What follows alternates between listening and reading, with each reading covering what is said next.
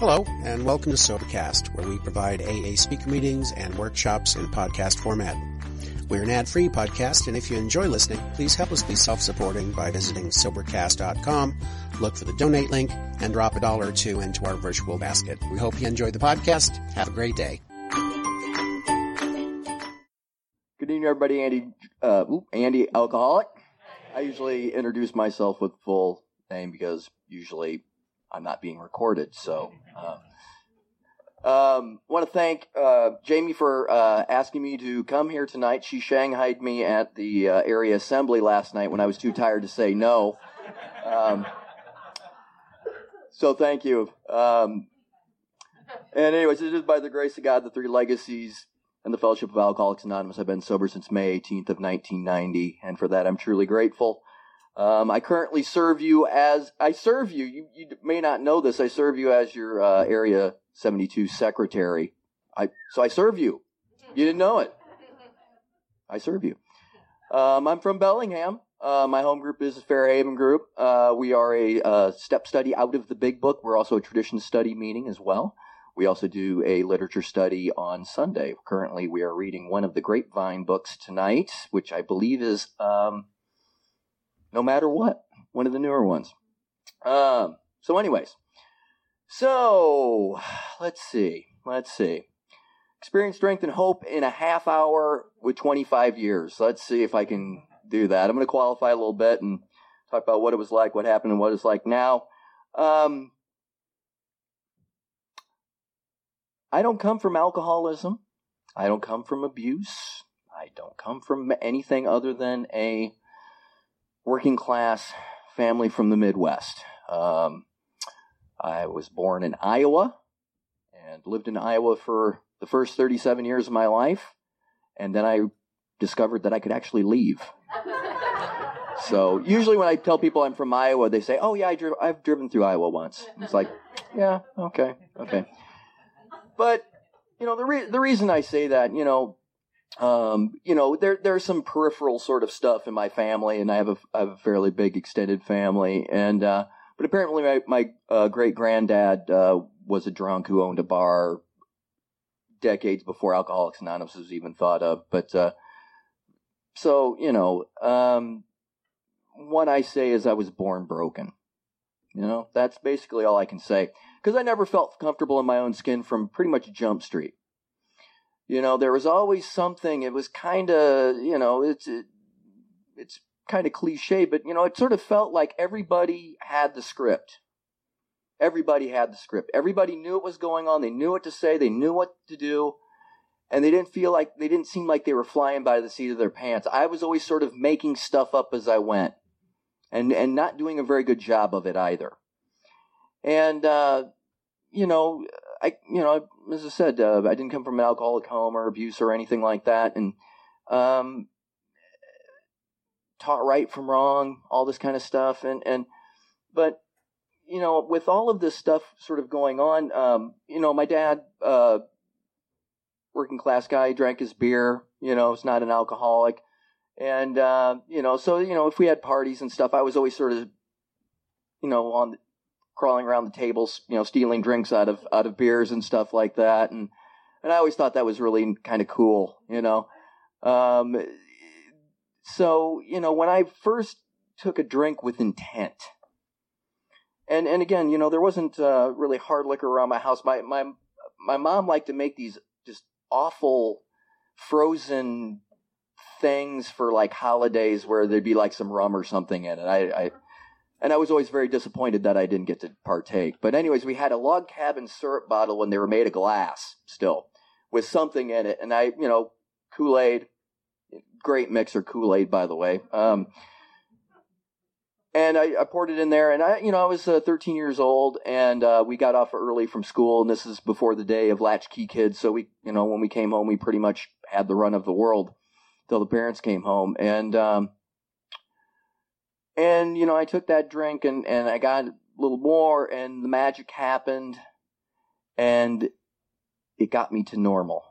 You know, that's what that's what alcohol did for me. It got me to normal. Um, there was no you know, I, it wasn't about hiding. It wasn't about, you know, killing feelings. But I did like the fact that fear went away. You know, I did like the fact that fear went away. But, you know, once I got that buzz on and something happened from the, the, the top of my head to the tips of my toes, that this is how everybody must feel. And I don't mean drunk, but I just mean comfortable in their own skin. They know what's going on. And, you know, I know that's not true. I know everybody's got their own stuff, but that's what it seemed like. That's what it seemed like. That was my solution. That was my solution. Um, and I pursued it for as long as it worked and beyond, you know. And there was a lot of good times, and there was a lot of confusing times, and and and um, my whole life from a very early age revolved around alcohol.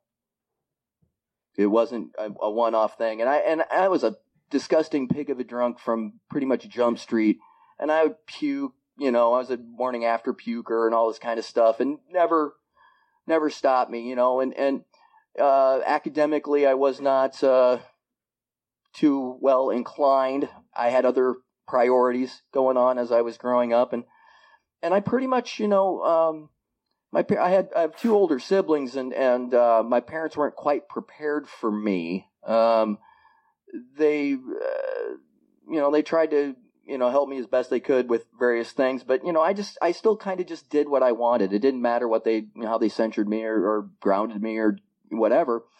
I was still going to do what I was going to do because that's the way I was going to do it, and I had to play good boy occasionally and kind of toe the line and all that kind of stuff because I wasn't a slash and burn kind of drunk.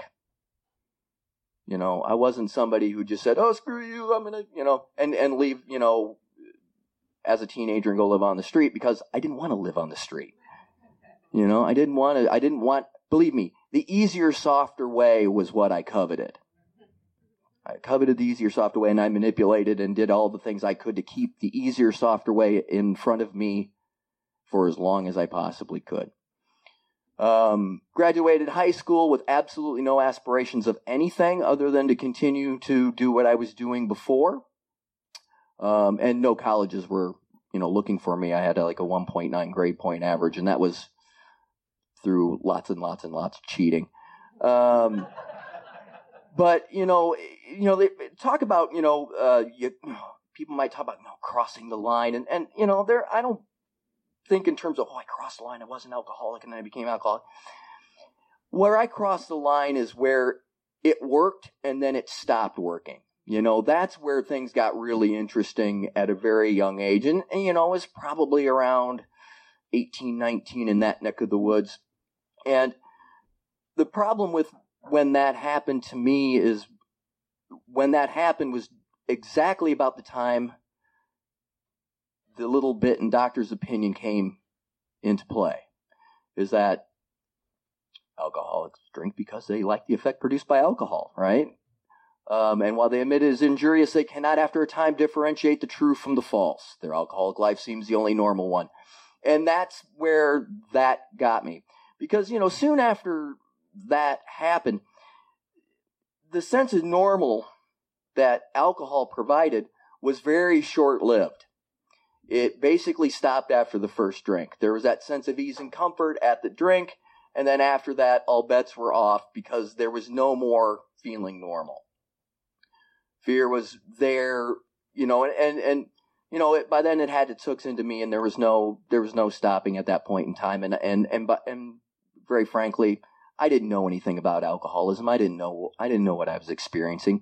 The drug and alcohol classes we had in the mid early mid 80s were a joke you know it was it was taught by a nun you know and she you know spouted every cliche about living under bridges and all this kind of stuff so if i wasn't living under bridges and doing this or doing that then i was just fine you know um but one of the things that couldn't be ignored is that i could not not get arrested I'm one of these guys, I don't know what it is. Maybe it's a look on my face that cops just love to make an example of. Actually, everybody of authority likes to make an example of me. That's, and it, you know, it had absolutely nothing to do with what I was doing at the time, you know, but, but, you know, I couldn't, I couldn't stay out of jail. And, and I wasn't like, you know, I was ripping and roaring.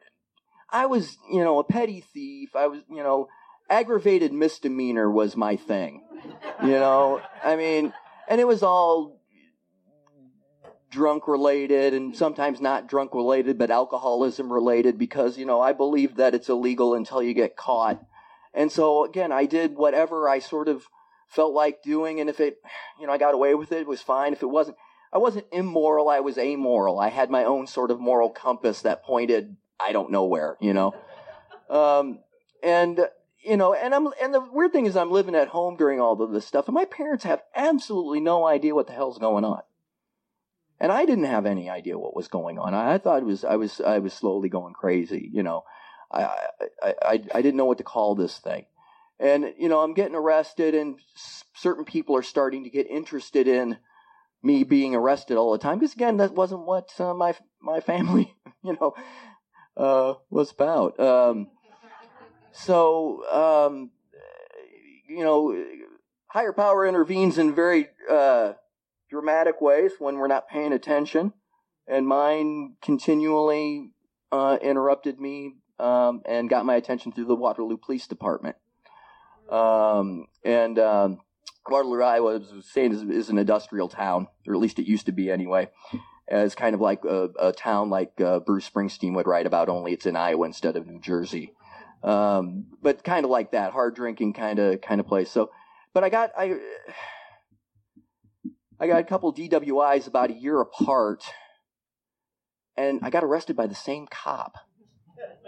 Now, the, now Waterloo's not Mayberry. It's not you know Metropolis, but it's not Mayberry. So the idea, and the guy remembered me for some weird reason. I don't know why. Maybe it's because I looked like I was 12 years old at the time.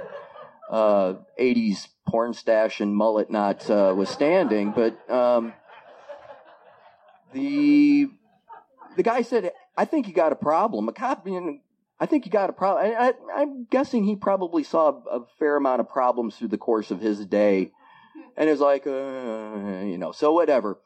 And you know, as all this stuff is going on, and and and it's it's becoming increasingly difficult for me to be employable um, and just all of this stuff is starting to happen and, and it's starting to affect my family and all of that. And, and you know, I didn't, I didn't really care.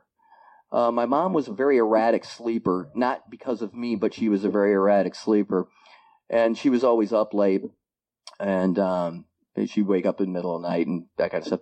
And I'd always have to wait until she was out of the kitchen before I came in because I just didn't want to talk with her sometimes, you know, when I'd come in. And I didn't hide anything. It was just I didn't want to have to deal with it. So I'd, you know, wait until the kitchen light went off and I'd pass out in the, you know, the neighbor's garden or something, you know, and, and, and um, but I do remember this. I remember one night coming in and my mom eh, having some talk and, and, I remember my mom saying, you know, Andy, she goes, I love you, I just don't like you.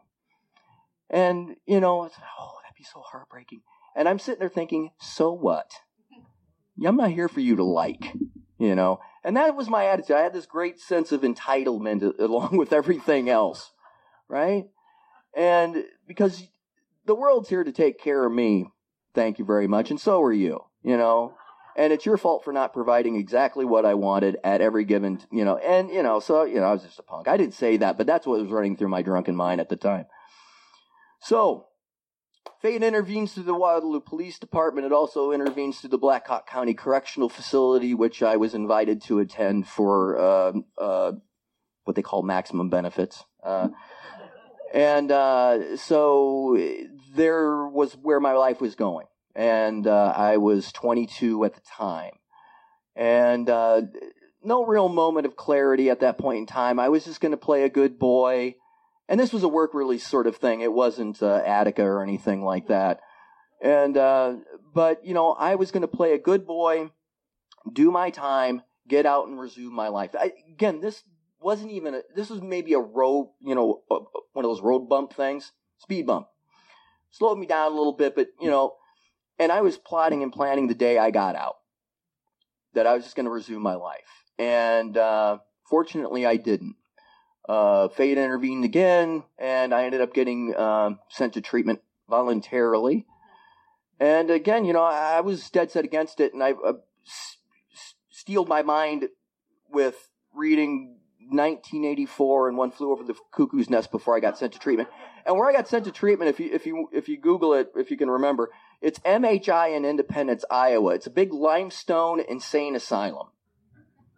And the, pictures online actually look pretty good because it's sunny. But uh, when I went, it wasn't sunny. It looked like, as my first sponsor said, the Edgar Allan Poe's uh, summer home. but you know, I got sent there, and, and again, you know, there was no, and you know, get, you know, life's chaotic. You know, I'm I'm I'm waking. You know, I'm, I've got the shakes. I've got all these things. You know, and, and I didn't know what these things were, and, and my tolerance was in the. You know, I always prided myself. I'm a little guy, if you haven't noticed, and and I wasn't any bigger then. Uh, the I prided myself on being able to drink people under the table. Now I was sloppy and stupid. And I wasn't cool about it, but I could do it.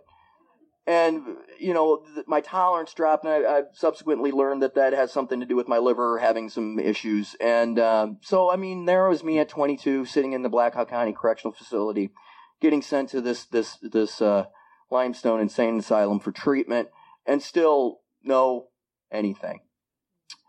I was going to resume my life, and and um, very dramatically after my first day, I was going to check out. I didn't care what was going to happen to me. I had a two year suspended prison sentence, and I didn't look any any further than that. I was just going to get out of that place. I wasn't going to have anything to do with it. I was going to get out because I voluntarily checked in. Ha ha! I can leave. Um, and uh, I'm leaving that place, and, and or doing the um, paperwork to leave, and I'm probably five minutes from leaving, and, and the thought came into my mind out of nowhere why don't you listen to what these people have to say? Just, just like that. It was my voice, you know, it was my head. Um, I know what it, what, where it came from now. At least I hope that's where it came from, but who cares if it did? Uh, and that got my attention. And I used treatment for what it was for. It was for to wake me up and to get a look at my life. And and you know what I discovered? I discovered I was an alcoholic. You know, a real alcoholic, you know. There was no mistaking what I was, what I was doing. And, you know, in taking the first step, in surrendering to the problem and then surrendering to the solution. My first sponsor made that very clear. He's talk, he told me there were two surrenders in the first step. And without knowing it at the time, I did those two surrenders because I surrendered to the disease of alcoholism, which there was no mistaking, you know, and nobody who ever met me afterward had ever suggested that I wasn't, regardless of how I looked and how young I was. Um, but when I when I minute I was powerless over alcohol, I did my first step out loud, and I said I just said, "Andy, you're an alcoholic." And right after that, that came out of my mouth was, "What were you? What are you going to do about it? What are you going to do about it?" And I was ready for this thing. You know, I didn't. I wasn't. You know, this young guy who thought he had you know 15, 20 years to do this anymore. I, for whatever reason, I knew time was running out, and I didn't have time to play around with this. I don't. I don't know why.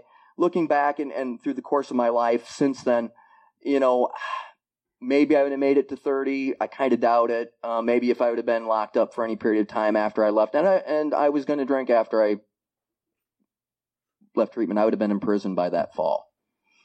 Um, I know that, and I don't know what had happened after that. And um, but I knew I didn't have time to mess around with this.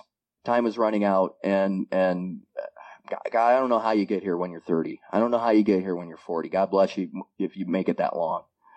Uh, if you're in your 50s, 60s, welcome. Um, but I didn't know I didn't have time to fool around with this, and I, I got this sponsor who had these blue eyes and who didn't pull any strokes. When I got out of treatment, he said to me after I a- asked him to sponsor me, and I got it the first Wednesday of what would be my home group then. He said, he said, sure, yeah, I'll sponsor. He said uh, two things. He said, First off, I want you to go to at least one meeting a week that I go to so you can lie to my face. Okay, I can do that. Um, the second thing he said, he said, if I could only get to one meeting per week, which he wasn't suggesting I only go to one meeting a week, but he said, if I could only get to one meeting a week, he said, I would make it a step study. And, you know, he had a billion years. It was like 13. And but he sounded like he knew what he talked was talking about, and I had no doubt to think that he didn't. And part of the second part of the surrender is surrendering to the solution. And that, even though I didn't understand it, didn't, it, I wasn't jumping up and down about God stuff or anything like that. I just, you know, as as as an old timer said from the podium very early on in my sobriety, I, I knew I had to take my life out of the hands of a fool.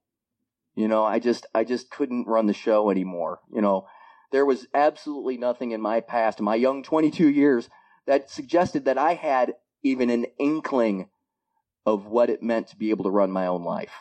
Because there was absolutely positively nothing that I had ever done that amounted to anything. I couldn't say, well, at least, you know, I got a degree. Well, at least I got married. Well, at least I reproduced successfully.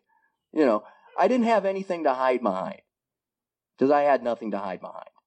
You know, so surrendering to this program, regardless of how stupid it was, how scary it was, and again, when I sobered up and where I sobered up, there was not a lot of young faces in the rooms. You know, I had to identify with the Korean War POW.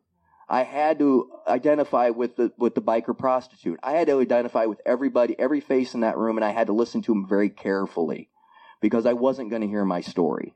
In the sense that sometimes we say, "Oh, just hang around, you'll hear your story." There wasn't much chance of that. So I had to listen deeper and hear what they were talking about in regards to this is what alcoholism is. And this is what it's going to do to you, kid. So stay here, you know. And I got to work and I got to work and I got to work and I working the steps and life was happening. And as I was sort of growing up spiritually and all that stuff, you know, you know, cause, you know, we're kind of immature. Um, I had to literally grow up too, you know, and, and the only thing I can do is talk to, um, tell what it's like to sober up as a young person. And the, and the, the literal growing pains we have as we're trying to sort out the alcoholism thing and trying to get straight on a number of different levels. Um, life was in progress and life was good and life was happening. Everything was at my feet. You know, my sponsor made it very clear that the only thing that I couldn't succeed at was something I didn't try. You know, and and and that felt good because I didn't have that that going for me before. I relied a little too heavily on that. Okay. So, you know, as my sobriety, you know, really the first seven years or so, I'm knocking it out of the park. I'm, I'm doing meetings. I'm, I'm sponsoring. I'm, I'm in service in, in, in my local, local, uh, metro area and doing corrections and doing treatment and being literature guy and doing all these things and, and, you know, involved in fellowship and all these things. And, and then all of a sudden, you know, around seven years, and I'm, uh, I'm, you know, I'm in my late twenties. Things started not necessarily going my way. You know, and and, it, and it's just it's almost like what it says the twelve and twelve. The girl I was in love with had other ideas. Aw. I only got a master's degree instead of a PhD. Aw. I had to move and take a job that was beneath me. Aw. Right. And and I moved and you know, I had nine years of sobriety, and my relationship with my sponsor, we became buddies basically. You know, so there wasn't a whole lot of guidance, and I wasn't giving him a whole lot of stuff to give me direction on anyway, because I was like, uh, you know, I'm okay. You know, I'm still in the rooms. Meeting makers make it, don't they? I'm still in the rooms. I was still doing, you know, four or five meetings a week. I was still sponsoring people. I was still doing these things. And then when I moved, I moved to a place that was very foreign, Des Moines, Iowa it's two hours away, so it's like Bellingham, Seattle, Tacoma kind of thing. But you know, again, as if if you've ever moved in sobriety, even something that small is dramatic because you know for the first nine years that's AA, and in a very meaningful way that's AA. Um, so when I moved, I'm just another guy. I might have some clever things to say, um, but nobody's beating down my door asking me stuff. I have to start doing more. And at that point in time, I started taking my foot off the gas a little bit. And I was going to meetings and everything, but something was missing, and it wasn't because the AA there was weird. And it was. Uh, I don't care. It was. But my mind wasn't right, and my mind wasn't right as far as why I was there, you know. Um, in between, you know, that time once I moved, my my sponsor, uh, who had 25 years at the time, ended up getting drunk. Okay, and uh, and basically what it was was he stopped doing the program of Alcoholics Anonymous. He never left the program of Alcoholics Anonymous. He still went to meetings. He was still of service. He still sponsored people, but he stopped working the steps. He stopped applying the principles of recovery to his daily life. And it took him out. He got resentments and I don't know what happened to him. I don't, I don't know what happened to him. I wasn't necessarily too surprised, but I mean, I'm just saying like right now, I don't know what, he could be dead right now. I don't, I don't know. Um, and then my ass started falling. Sorry, my my butt started falling off, and uh, and again, you know, I still in the, I was still trying to be of service, but I didn't understand what my mindset had to be. It, it wasn't about I just am of service because you know uh, the actions don't care why you take them, and you might hear that, and and and to a certain extent, it's true. If you bring the the body, the mind will follow, and so on and so forth, and you act yourself in a new way of you know, that, and that kind of stuff. But after a certain point in time, just showing up isn't enough, and just trying isn't enough. And for me, you know, my my current sponsor, and and the sponsor I chose after that was very emphatic about love and service, you know, and and and what that really means from a very genuine standpoint. That that's what I'm here for. That's what God's will is for me. You know, I'm going to make a bold statement and say, I know what God's will is for me without reservation. It is love and service. That's all I'm here for. I, it doesn't matter what I do for a living, doesn't matter who I date, doesn't matter what car I drive, doesn't matter anything. I'm here for love and service. And that doesn't mean I don't have a regular life. I do have a regular life and I do care about certain things. But as an alcoholic, that's what I have to focus on is love and service. Dr. Bob talked about boiling the steps down to two principles would be love and service. And love and service for me is a question of recognizing somebody else's humanity. You know, again, this isn't like big, big things. It's just recognizing people as humanity because I'm selfish and self centered to the core. That's the nature of my spiritual malady, as the big book tells me. And I have trouble recognizing people's humanity. Either you're something who gives me what I want or you need to get out of my way. And when I'm in those sort of mindsets, I don't see you. You're just, you know. And I have to recognize your humanity. And when I recognize your humanity and I look at you and I see that's another human being, whether it's another alcoholic in the rooms or somebody out in the, I can't help but love you. I can't help but love you, regardless. And then service is anything that I can contribute to your life in any meaningful way. If it's saying hello, shaking your hand, or whatever. And there's other forms of love and service that were taught throughout Alcoholics Anonymous. Fortunately, I got that lesson, and Des Moines wasn't so bad after that. And then I moved to Bellingham, Washington 10 years ago. I had an opportunity. I had a friend who lived out here, and uh, I like to backpack. I'm a musician, amateur. I'm not going to make any. uh, but um, you know, the the backpacking's not too great in Iowa. I don't know if you've heard that or not. It's kind of flat.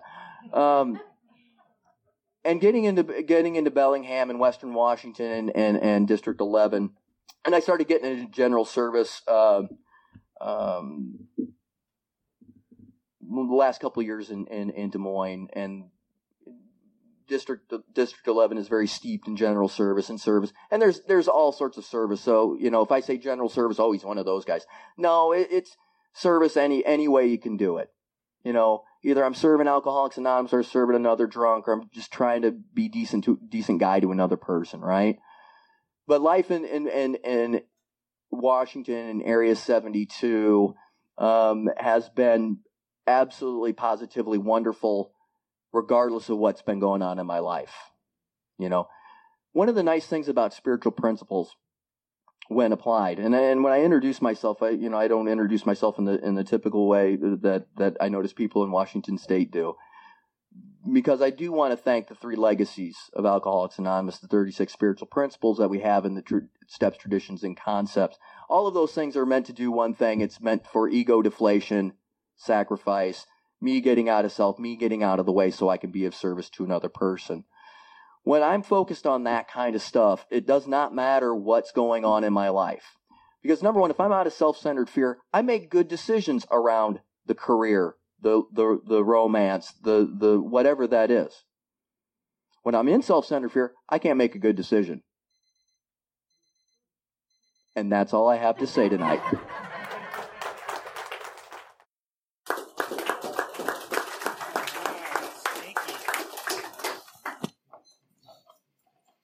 Hi, I'm Brent. I'm an alcoholic. Uh, the worst. Um, thanks. I, uh, I'm a little nervous to be up here. I, uh, my sobriety date is uh, June 21st, 1995, and uh, I have a home group. I have a sponsor. I sponsor other men, and uh, I have to say I am really surprised to still be sober today and to still be here. this was not.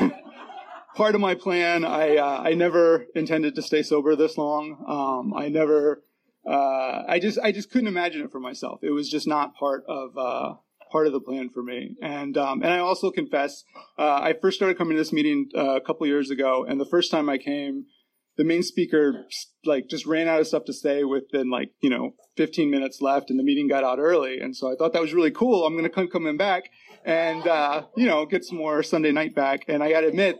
There's a 50-50 chance this meeting's getting out early tonight. So, you know, just uh, bear with me. But um, I will say uh, that my life today is so much better than anything I ever ever could have asked for myself, and that is all due to you know the grace of God and the fellowship and steps of this program. Um, and it is just you know. Uh, I just had no concept of what I wanted, you know, when I got here. Um, when I got here, I I really wanted the pain to stop. I thought AA was going to suck and uh, and I thought maybe maybe I'll win the lottery or I'll get famous. Like that's the only possible good thing I could see coming from AA.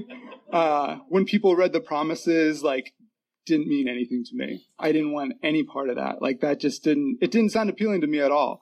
Um, because I didn't, I just didn't, I didn't know what I wanted. I had no idea what was good for me, what made me happy. Like I just, I just wasn't in touch with anything. And, uh, and today I can honestly say uh, the things that mean the most to me today are, you know, the relationship that I have with my higher power, you know, the love of my family and friends, uh, you know, a sense of peace and ease, a comfort in my skin, you know, things that money can't buy, and uh, and that that is not something I ever would have expected. Um, and so uh, I think you know probably one of the main themes of what AA has given to me is really just the ability to uh, do the opposite of what my head tells me to do and to do you know things that don't make sense. And and by doing that um, you know my life has gotten a lot better uh, than anything I, I, could have asked for. So um, i'll back up and uh, you know tell you guys a little bit about myself. Um, I, I, like you know I want to thank the first speaker. I really uh, I really related a lot uh, to what, what she had to say, and you know I came from a pretty normal middle class uh, Virginia upbringing, and uh, on the outside, everything looked normal. Um, you know, we went to church, we went to a good school system. You know, everything was fine, and uh, and I wasn't a great student, but I wasn't a bad student. I was just kind of average, you know, and uh, and I I kind of fit in, but I, I I fit in and I had friends, but I always felt like I was missing something. Like I always felt like like there were just things that other people seem to know how to do that I just didn't get, and uh, and I didn't, I couldn't, I, I could never really articulate it, but I just always felt a little different, and uh, and and and I always kept secrets. Um, I just I felt like there were a lot of things that I just could never tell anybody, and that I could never be honest about. And uh, if if I was feeling something or thinking something, I just I knew I couldn't I couldn't tell it. I just had to lie about it, and I don't know where that came from. Um, and uh, and you know, when I was 11 years old, um, was the first time I got drunk, and uh, and at that point, my friends had already started drinking, a couple of them, just on the weekends. And I at that, that point, before that, I was like the responsible one. I was the guy who was like trying to, you know, make sure we didn't get caught and like trying to keep everybody quiet. And that really sucked. You know, that was it was it was annoying. And then uh, one night I I went out with um it was over the summer and my friend's cousin was in town, and uh, this kid was a few years older, and he was cool. He was from Chicago. Uh, his mom sent him to live with uh, with uh, my friend's mom because he was getting into too much trouble, and uh, and he he beat the beat us up. And uh, and then after he was you know done, he decided to get drunk and he took pity on us and gave us a little bit of his and and I got I got drunk and and I loved it. You know, I absolutely loved it. We went out that night and we were breaking into cars and we were taking people's cigarettes and smoking and spray painting walls and like throwing eggs and like just doing all the kind of like dumb stuff little kids do. And I felt like a man for the first time in my life. Like that was the best time I ever could have. We, we got, we got arrested. We got caught by the cops, like being, being dumb and, uh, and, and, and it didn't change. You know, I got drunk beat up and arrested my first night drinking and that like literally set the stage for the next you know seven eight years. Like basically that was the rest of my story right there. And uh but but it didn't you know you couldn't tell me like a normal person probably would have gone the next day and said ah oh, that sucks man. I'm not going to do that you know? And me i couldn't wait to do it again. And uh and it was tough. You know i look at 11 year olds now and I'm like, my God, they are so friggin' young, you know, and so innocent looking. And like me, like at that point, I, I honestly, honestly believed I had arrived. Like I didn't need to learn anything else from anybody. I was a man. I could take care of myself. Thank you very much. And like, and that's how I, I went. I, I stopped eating lunch at school, um, so I could I saved my lunch money. So on the weekends, you know, I could I could have beer money, and we would go down to the 7-Eleven and get homeless guys to buy us beer, and uh, or we'd have to stand and just ask folks, you know, would you buy us beer? Would you buy us beer? You know, and most of, and people like now I don't know if people still do that, but like it didn't normally take very long. Like people would would buy us beer, and uh, and then you know like the friends that I had uh, who were who were drinking like that. Um, they were pretty happy to just do it on the weekends, you know, and I don't know why I wasn't. Like I needed it more. And so I, I very quickly changed friends and I found the guys who were doing other stuff and doing it more often. And they were older than me and I thought I was cool because I was hanging out with these guys. And uh and it just, you know, it set up a pattern. Uh, which, you know, what like I talked about, you know, kept, I, I got on probation that night and I basically, I stayed on probation from 11 to 18 and, uh, and there was a ton of, dumb, stupid uh, institutions, detention centers, rehabs, a bunch of them, and they don't like, yeah, it, it was dumb. Um, and uh, but but like I thought that was cool. Like I really did. Like I thought that made me tough or that made me something. And uh, but at the same time, um, you know, like I, I honestly thought I could quit if I wanted to. You know, but why would I want to? Like this alcohol did for me something that it doesn't do for normal people you know? And and it, it quickly became my my solution my best friend like closer to me than than anything else. And uh, and i remember looking at kids my own age uh, at my school because i went to a really good public school. And uh, and most of the kids didn't weren't doing the things that i was doing. And uh, and i felt really sorry for them you know? They didn't have this thing. They didn't have this tool. They were like they were missing out. And um and and i didn't care that i was like making really bad life decisions. Like it didn't, it really didn't phase me. You know, like other kids were studying for college and were like getting, you know, making plans for their lives. I had no plan for my life whatsoever. Like I was going to drink as much as I could, every chance I could. And that was it. That was my only plan. As long as I could keep drinking, that's all that I wanted to do. And, um, and so that's what I did. And, and, you know, it was, it was a rather, quick change. Um, you know, I overnight I basically changed all my friends, goals, everything else just went out the window. Um, and uh, and and I, I, I didn't see any problem with that. Um, the first time I was introduced to Alcoholics Anonymous, I was 15 years old, and uh, and I was court ordered. And, and my mind, at that time, AA was just another authority figure in my life. You know, I was I was convinced that anything I said in a meeting would get back to my probation officer, it would get back to my counselor, um, and that people here were just like trying to tell me what to do and how to live my own life. And uh, and I, I, looked at the third step, and I, I was convinced AA was a cult. You know, I mean, very simple. You know, turn my will and my life over to the care of God. Like that seemed horrible. You know that that seemed obviously like that's that's a cult, and uh, and and I, I just didn't want any part of it. And uh, and I, I, should back up again too. At that, so I grew up. I grew up with the church. You know, we went to church every Sunday, and uh, and I wasn't super religious or super into it. Um, but I was like, I kind of thought, yeah, maybe there's there's this thing. And uh, and over the course of my drinking, I quickly shut that door. And uh, I quickly had, you know, the big book and the 12 and 12 talk a lot about this. You know, I had a lot of reasons why religion was dumb and why uh, there just couldn't be anything like that. And so, so my idea of faith just was none. I, I didn't have any. And, uh, and so I saw the God word a lot in, on the steps and that, that really shut me off and turned me down. And, um, and one of the things that people would say in treatment and I would hear at AA meetings is, you know, God as you understand him. And, uh, and I know that helps a lot of people. Uh, but my mind is like really twisted and sick, I, I, twist everything around. And when I when I would hear people say God as you understand Him, I said, you know, in my head was like, oh, let's just make believe, you know, like if if if I can make up my own God, then this is just pretend, you know, like that's proof that there is no God if I can just make it up. Like, you know, either it is or it isn't. Like I can't I can't make up a God. And um and so so as long as I had my so my door was shut. You know, I, I had no faith. I wasn't going to reach out. I, I why even pray? Because there's nothing there. And um and you know, I, I had an old sponsor back in Virginia, and you know, he used to always say, "God is a perfect gentleman." and absolutely will not remove anything from me that I'm not willing to let go of yet and uh, and I, I believe that to be true. Um, and and I should also stop and just say, you know, when I say God, I'm still not religious. You know, for me, it's just it's easier to say God than higher power, spirit of the universe, life, all that is, whatever whatever it is you want to substitute for the word God or whatever. Like that's what I use. I just say God because it's easier.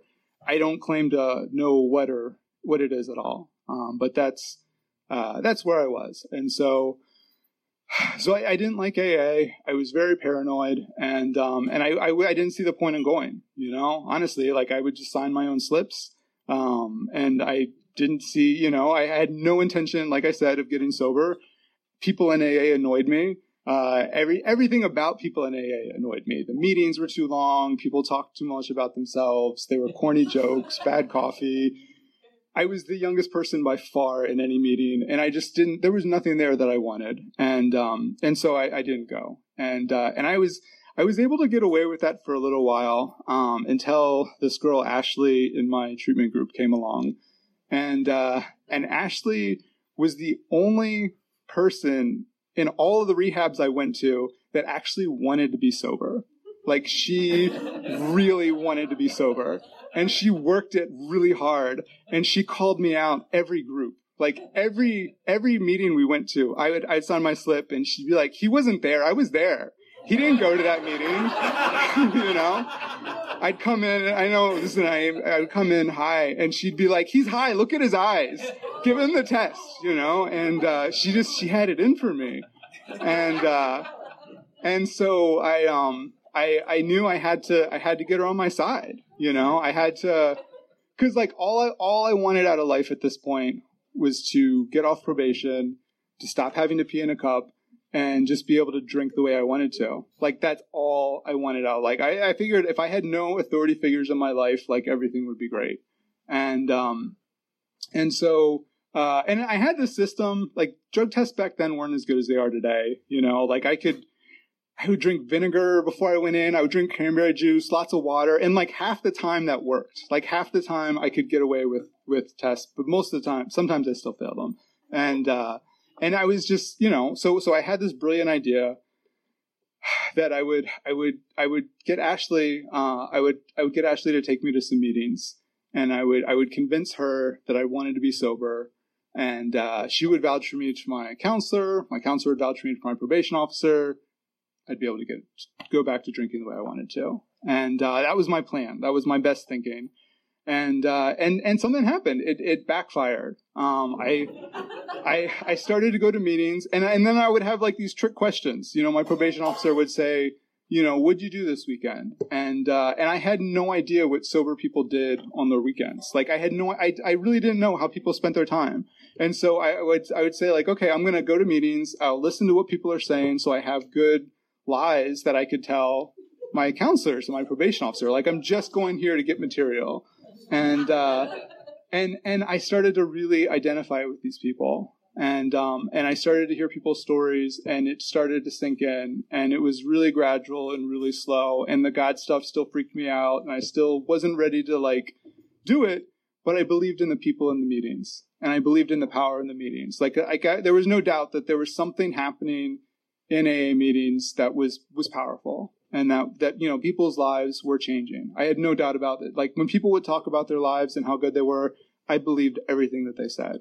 Um, I still didn't like them, and I still didn't want to spend any time with them, but I I believed them, and um, but I thought you know I could really manage it my my own way. And uh, the next couple of years were really painful and uh, slow, and it was a lot of half measures and a lot of kind of wanting to be sober, kind of not, you know, and still like being stuck in these two worlds and like trying it my own way and uh and it was it, it was it was really painful. Like I didn't I didn't I definitely wasn't with the sober crowd. I wasn't willing to go all in. I wasn't, you know, I didn't wasn't going to get a sponsor. There was a lot of things that I wasn't going to do. Um but it was really ruining my drinking too and uh, and it was always late at night. You know, when I was around other people, I was okay, but it was late at night when I couldn't sleep, and I'd just be laying there, and then I would start to get the voices, and I would start to remember the things that I'd heard in a meeting, and this voice would say, "That could be you." You know, like you're blowing it. Like you've got this chance. You know, you you that person had a great life. You know, why don't why about you? And uh, and then I would drink again, and you know something would happen, and I it just it it just it was it was bad and um, so while this was going on, um, I still I still wasn't ready to get on. Uh, I still had a problem with God. I still had a problem with, with higher powers and all this, and uh, and I still honestly was enjoying drinking. I was I was mad at the courts. I was mad at AA because I felt entitled because of how young I was. You know, I, I was just too young to get sober, and uh, and I was in a bad spot. I knew uh, my probation officer uh, had said that if I failed another drug test, she was going to send me to detention. And so, um, so I voluntarily put myself in a 30 day re- treatment center because I figured if I voluntarily put myself in, then maybe she'll take pity on me and think I'm serious, whatever. And uh, so I put myself in there, and I'd gotten uh, I'd gotten beat up before then, and these guys they broke my ankle, and uh, so I'm in this rehab they're taking us to meetings every day. I'm on crutches. Like my first day there, I don't know how, but I get like all these spider bites on my face. So like my face is swollen up. I look like the elephant man. I'm on crutches and I'm just, I'm detoxing. I am the most miserable person you've ever seen in your life. And I'm just hobbling around just like a big ball of hate. Like that's all I can do. And, and every meeting for two weeks, every meeting I went to, the topic was resentment. And, uh, and all I kept hearing at every meeting was you should pray for the people that you're angry at. If you're mad at somebody, you should pray for them. If you're mad at somebody, you should pray for them. And this whole time, um, you know, I'm, I'm, in contact with my brother, and I'm trying to get him to uh, to sneak me some some stuff into the treatment center, and uh, and he won't do it. Um, but when he comes to visit me, he tells me that this guy that we used to, to party with uh, has told my girlfriend I cheated on her, my boss that I was stealing from him, and like he's going behind my back and just screwing me in all of these ways possible. And so all my rage is just focused at this guy. And uh, and I'm I'm laying in bed one night and it's like one in the morning. I can't sleep, and I'm just so exhausted and so miserable. Um, you know, like all the walls have kind of fallen down, and something inside of me just says, "Okay, I'll give it a shot." And I pray for this guy that I'm mad at. And uh, for the first time since I was there, I just I fall right asleep you know, and I, I, I don't, I didn't even realize it, but I just, I fell right asleep. And, uh, a couple days later, my brother comes to visit me and tells me that this guy that I, I prayed for, his, uh, his girlfriend got a restraining order on him. He got fired from his job, beat up, uh, OD'd on his grandmother's medicine, wrecked the car, got arrested, and, and in the hospital. And I was like, wow, you know, that's why they tell you to pray for people, you know? God, uh, God can get better revenge than you can. And uh, I will say nothing like that has ever happened since. Um, you know, but but I do get the peace. You know, when I pray for somebody that I'm resentful at uh, today, I do get that same peace, and that that's worth more than than anything else. But so what that did, that was the first real prayer I'd ever said, and uh, and it it broke um, you know, it, it, broke the wall down for me. And uh, and I honestly I didn't even stay sober after that. I, I got out of that rehab and uh, and went out a couple more times. And um, but it it changed it changed it changed something for me. You know, I could no longer say without a doubt there was no power greater than myself because something had happened and I knew. And ever since, and, and, and after that point, you know, um, it just kind of stuck with me and it, it just sort of laid in the back of my head and um, and I went. I I, I get sober. Uh, so fast forward a little bit. I got sober for about a year, and um, and in the year, I don't know how I stayed sober for this year, but I stayed sober a year, and in that year, I get everything that I'd wanted out of life. You know, not very much at this point. I, I graduated high school. I, I got off probation. I had a girlfriend, a job, a car, and uh, and I thought life was pretty good, you know. And uh, and and I I get this idea, maybe I can drink again.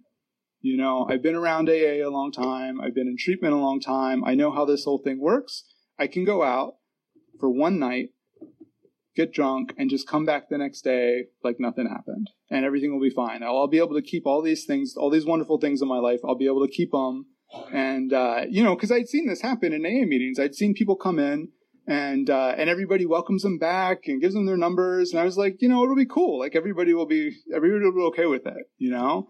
And uh, and I didn't make the decision to drink, um, but I just kind of had this door open. And uh, and then a couple weeks later, uh, some guys I work with who, um, you know, I didn't tell I didn't tell them that I was sober at all.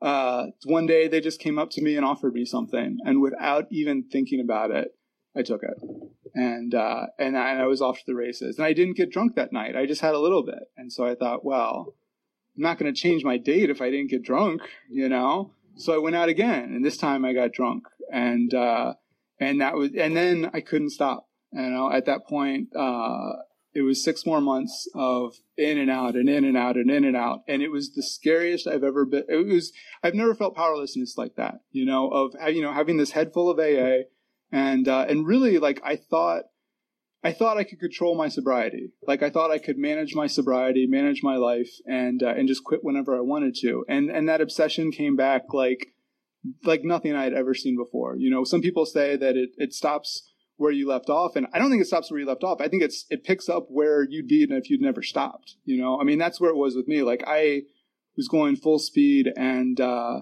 and I just I could I would I was still going to meetings though. I was still going to meetings every day, and um, and I just couldn't I couldn't stop. And um, and something happened, and uh, and it wasn't anything on the outside. Um, you know, I lost everything, everything. I was you know, girl left, job left, car broke down. I was sleeping in my car that didn't work, and uh, and had been for a couple of months, and uh, and and nothing else had changed. But one day um, something on the inside of me changed, and I, I figured I had three options. You know, I could I could just give up on AA and just drink. I could just go get sober, or I could kill myself. And uh, and I knew I had to do one of these three things. Um, but they all and they all looked bad. Like not one of these answers looked any better than the other one. They they were all at the bottom of the list. Like I, but I and I honestly didn't know what to do. Um, but I remembered that prayer that I had, I had said a while, you know, before. And, uh, and so I prayed and I said, if there's anything out there, whatever it is, just push me in one direction or the other. You know, I don't care what it is. Like, just push me in one direction or the other. I can't keep going in and out like this. And, uh, that was, that was the day before my sobriety date. I, I, haven't had a drink or a drug since then, and I haven't had the desire for a drink or a drug since then. And um, and I am truly grateful for that. You know, um, that is it's been an absolute miracle. Um, and uh, and so after that, I I started coming back to meetings, and I got a sponsor, and uh, and I was a different sponsor, and they said, you know, get a sponsor who has what you want, and uh, and this guy was happy. He was funny. He was involved. He was he went to a lot of meetings, and he was really, you know, he was doing it. And so, so that's the guy I picked, and uh, and he got me involved in a lot of service work right off the bat. Um, there was a, a, Tuesday and Friday night meeting that I went to with him, and he made me the coffee maker, cleanup, setup, literature, secretary. Like, I think I pretty much had every service position at these two meetings, and I did it for like six months. And uh, and and there was an AA clubhouse in Virginia. Um, that had a coffee bar, and I worked at the coffee bar. Uh, that wasn't AA, but that was the only job I could get. And uh, and I, I just got really really busy. And and I had a car that you know I got the car fixed and I just was giving you guys a ride. Uh, and I just was doing a lot of stuff and I was I was really active and um and that that worked you know that that uh things started to change you know. I um I, I started to to feel better And um, when I had about six months, um, I remember I was really upset, and uh, I I don't even remember what I was so upset about, but I remember I think well it doesn't matter. I was I was upset, and I pulled into my service position, and I like peeled the car, and I'm like slamming doors, and I'm you know kicking stuff, and I'm all huffing and puffing, and uh, and something happened. By the time I got done setting the church up, like I couldn't I couldn't even remember what I was so upset about, you know, and uh, and that was like the first time that I'd realized that like there was an actual power to doing stuff for others and to service work and and why I was doing as much as I was doing. And uh, and so you know I started doing the phones down at Intergroup, which I still do and love. And um and you know we went to AA bingos and dances and everything, you name it. And um and that worked for a while. Um until I guess I had about a year and a half, two years. Um I hit I just I hit a wall. Like I don't I can't describe it. You know, I know this everybody, I think everybody's program's a little bit different. Um, but uh, I hit this wall where I, I just wasn't feeling. You know, I started to want. You know, I was I was still a really young guy, and I was still going to. You know, most of the meetings I was going to, I would see people who had these amazing lives, and uh, and my life still kind of sucked. You know, I was I was living in my parents' basement. I was making working at this coffee house my girlfriend was pregnant with somebody else's kid. Uh, I had no future job. Like things, things, things were not really going that well in my life. Uh, I was sober, yes. You know, like I wasn't drinking, but, uh, but you know, I, I, felt like there was still more that I was missing, and um, and so I started to I started to blame AA, and uh, and so, so I went up to this old timer, and he was like the happiest guy that I've ever seen or met in a meeting. He was seventy something, thirty eight years sober, and I never actually talked to him before this, but I'd always I'd watched him at meetings, and he just had he was just the most grateful, gracious, loving old man I'd ever met. And uh, and so I go up to him after the meeting, I get in his face, and I'm like, "Is this all there is? You know, is this all A has to offer?" And uh, and he very lovingly you know, puts his arm on my shoulder and says, Yes, if this is all you're willing to do, this is all you're going to get. And he walks away. and I was like, Oh, he doesn't know me. Like, what is he like?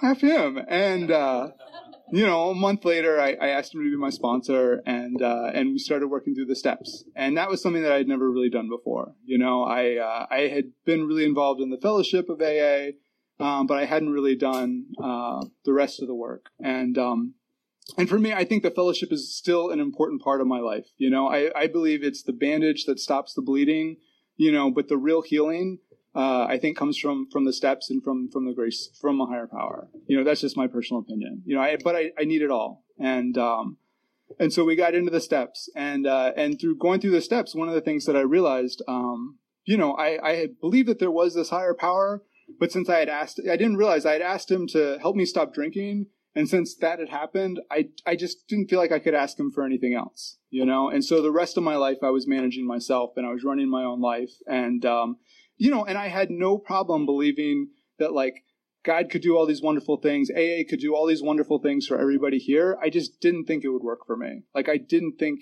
uh, I didn't think it would. And so why bother? Why try? You know, it was that same thing again. And, uh, but we, but we went through the steps and, uh, and when we went through the steps, things started to change in my life, and um, and I started to get that peace. I started to get, you know, that gratitude uh, that I was seeing with other people, and um, and then you know other things started to change in my life too. I um. I had got a different job. Uh, I was working with this guy Dan, uh, who was in the program, and and we detailed cars. Well, he he had his own car detailing business, and and I loved it. Dan was awesome he had been sober 12 years. He got sober really young, like me, and uh, and I really looked up to this guy.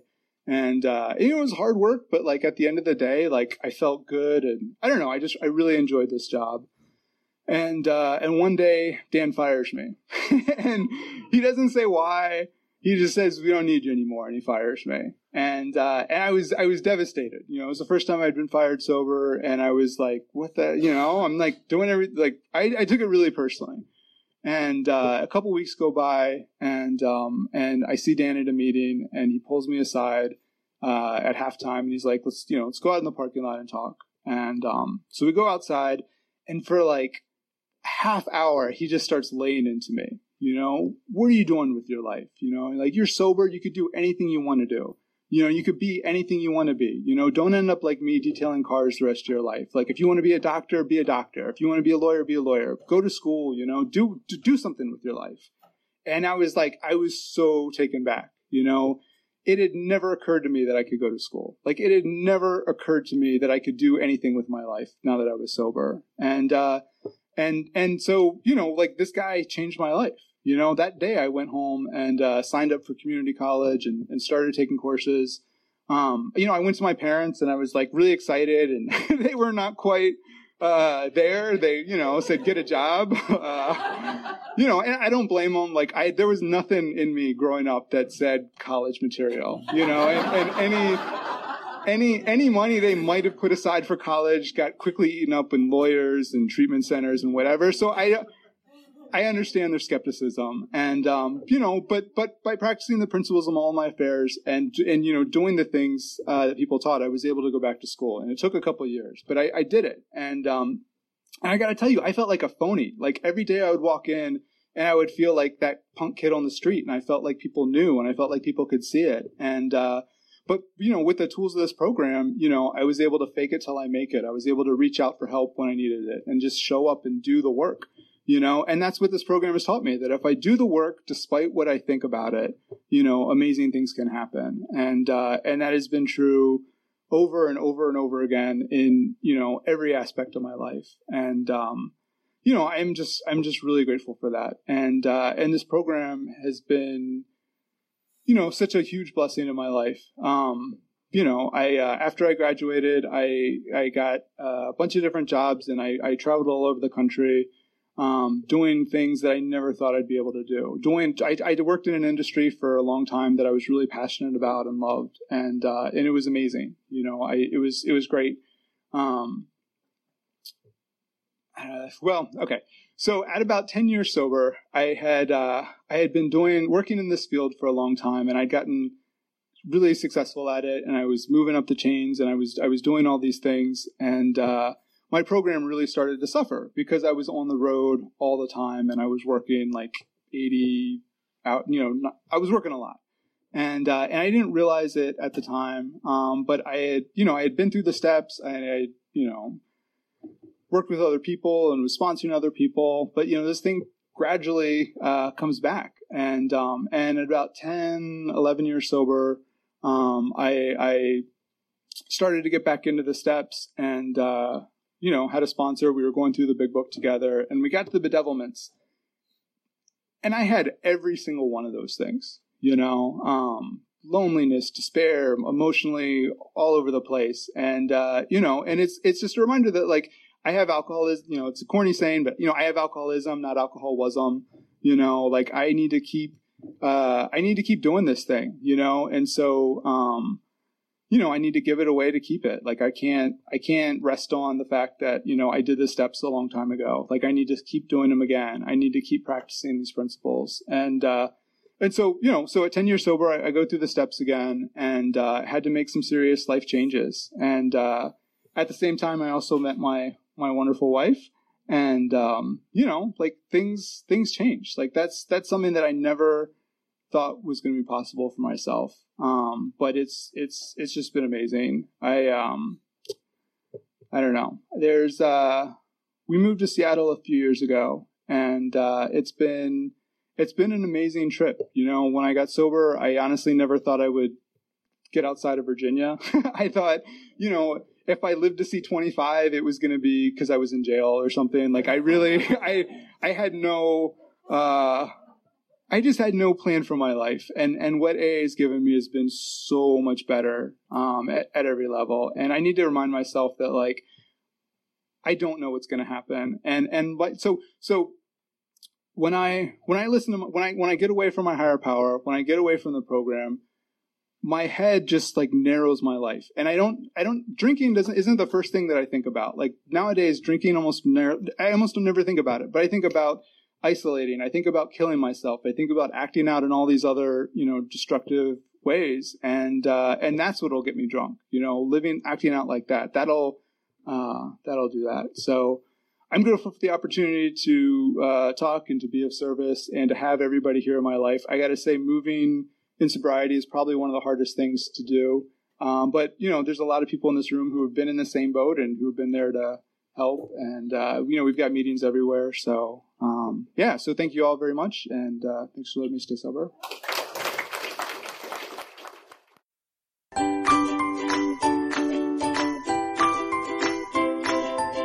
Thanks for listening. I hope you enjoyed the podcast. Sobercast is ad-free, and we'd like your help in order to keep it that way. So if you'd like to help us be self-supporting by pledging a dollar to a month, visit Sobercast.com and look for the donate links. Thank you very much.